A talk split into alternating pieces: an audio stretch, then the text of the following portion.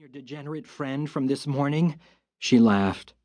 It was a Hollywood laugh, as stale as the air inside the store he'd just left. Hardly. Whatever. Patrick was too tired for this shit. He pointed to his car door and she moved back, but not enough. It was hard to avoid touching her as he got in. He slipped his keys into the ignition, buckled his seatbelt, and rolled down the window, all the while acutely aware of the girl's big spidery eyes staring at him through the dirty glass. He turned on the engine.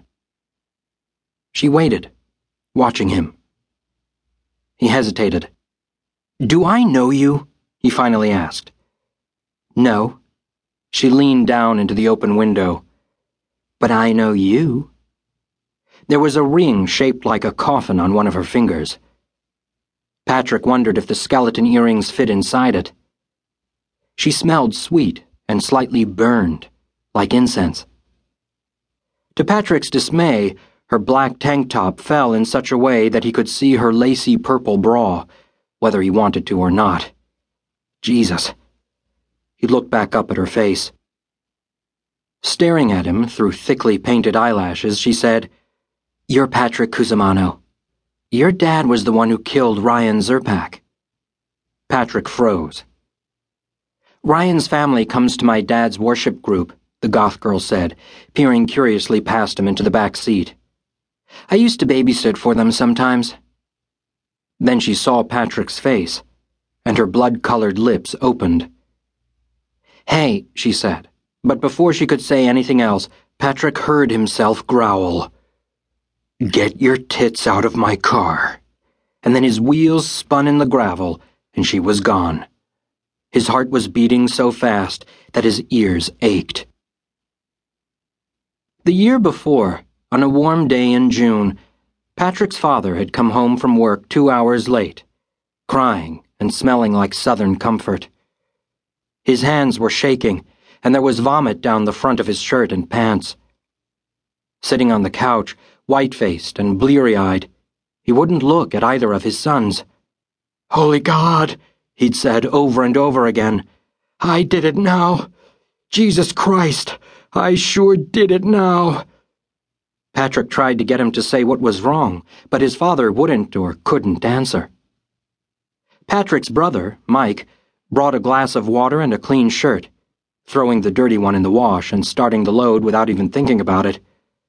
But the old man wouldn't touch either, just rocked back and forth and clutched his head in his calloused hands, chanting the same refrain Holy God! Holy fucking shit! It had been Patrick, after too much of this, who went to the garage and saw the dented bumper. Patrick who smelled the hot gasoline and copper tang in the air. Patrick who stared for a long time at the wetness that looked like blood before reaching out to touch it and determined that, yes, it was blood. Patrick, who realized that the tiny white thing lodged in the grill wasn't gravel, but a tooth, too small to have come from an adult mouth. It had been Patrick who had realized that somebody somewhere was dead. Up until that point, there were two things that Patrick could count on to be true. The old man was a drunk, and the old man screwed up. And as far as Patrick was concerned, the first priority was fixing it. When he worked the morning shift at the warehouse, you woke up before he did so you could make the coffee and get him out the door. When he passed out on the couch, you took the cigarette from his limp fingers. When he ranted about the government that wanted to take his money, about the Chinese who wanted to take his job, about the birth control pills that had given Patrick's mother cancer and killed her. You kept your cool and had a beer yourself.